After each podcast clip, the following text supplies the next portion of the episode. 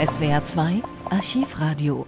Am 29. April 1975 nehmen die kommunistischen Vietcong Saigon ein, damals die Hauptstadt der Republik Vietnam. Damit endet der Vietnamkrieg nach fast zwei Jahrzehnten, in denen mehr Bomben fallen als im Zweiten Weltkrieg und schätzungsweise zwei bis vier Millionen Menschen sterben. Nach der Kapitulation von Südvietnam bricht in den letzten Apriltagen 1975 in Saigon Panik aus.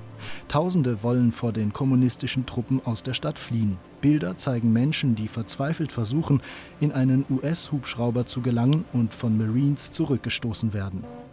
Die Evakuierung von Saigon geht als Operation Frequent Wind in die Geschichte ein. Die letzten Tage der bis dahin größten militärischen Niederlage der USA erlebt der Korrespondent Dietrich Mummendey vor Ort. Hier sein letzter Bericht aus Saigon vom 29. April 1975. Der Krieg ist nach Saigon gekommen und heute Nacht krachten hier Raketen und Granatwerfer in die Stadt. Angriffsziel der Kommunisten war vor allem der Flugplatz von Saigon, von dem aus in den letzten zwei Wochen mehr als 50.000 Vietnamesen und Amerikaner vor dem gefürchteten Einmarsch der Vietcong außer Landes flohen. Das Drama begann bereits gestern Nachmittag mit einem mysteriösen Luftangriff auf den Flugplatz von Saigon. Man weiß immer noch nicht, ob es südvietnamesische Piloten waren oder von den Kommunisten erbeutete Flugzeuge. Jedenfalls hatten die Maschinen südvietnamesische Zeichen. Soldaten und Polizisten in der Stadt reagierten auf den ersten richtigen Luftangriff auf Saigon, indem sie wild um sie schossen.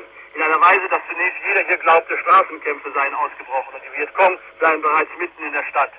Nach den Raketensalven dieser Nacht gaben die Amerikaner heute das Signal zum Aufbruch. Innerhalb weniger Stunden sollen sämtliche verbleibenden Amerikaner evakuiert werden. Auch die meisten Journalisten haben mit den Amerikanern Südvietnam verlassen. So wenigstens ist der Plan. Denn noch warten viele an den Sammelstellen auf Busse oder Hubschrauber, je nachdem wie die Sicherheitslage am Flugplatz ist. Auch die Südvietnamesen sind sehr nervös. Sie hoffen, dass mit dem Abzug der Amerikaner der Frieden noch möglich ist. Aber viele sind auch sehr beunruhigt, dass auch so viele Ausländer jetzt das Land verlassen. Der Abzug der Amerikaner ist eine der wichtigsten Forderungen der Vietcong, damit es überhaupt zu Verhandlungen über einen Waffenstillstand kommen kann. Aus Paris erklärte der dörfliche Vietcong-Sprecher sogar, die jetzt installierte neue Regierung des General Minz, der seit langem als Neutralist bekannt ist, genüge ebenfalls nicht. Das ganze Regime müsse abgeschafft werden, der ganze, wie Sie es nennen, Unterdrückungsapparat. Und möglicherweise meinen Sie damit auch die Polizei und die Armee. Es ist klar, dass jetzt von Saigon die Kapitulation gefordert wird. Und die Lage ist offensichtlich hoffnungslos. Alle Straßen aus Saigon sind abgeschnitten. Der letzte Seehafen ist blockiert. Diese Nacht haben die Kommunisten außerdem demonstriert, dass auch die letzte Nabelschnur, der Fluchplatz, gesperrt werden kann, wann immer es ihnen gefällt. Eine 24-stündige Sperrstunde ist über Saigon verhängt, aber viele halten sich nicht daran. Auf den Straßen sieht man Leute mit hochgefrackten Karren, mit Koffern und Fahrrädern eilen, die offenbar eine sicherere Unterkunft suchen für den großen Angriff, der jetzt stündlich kommen kann.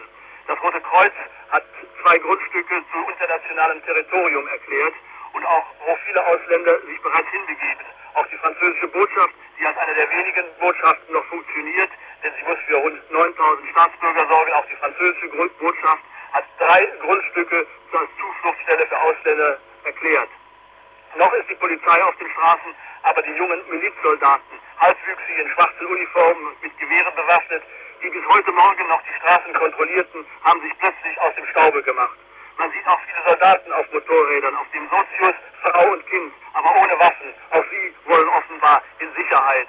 Für sie ist der Krieg nun aus. Es liegt eine unheimliche Spannung über dieser Stadt. Und niemand weiß, was die nächste Stunde bringt.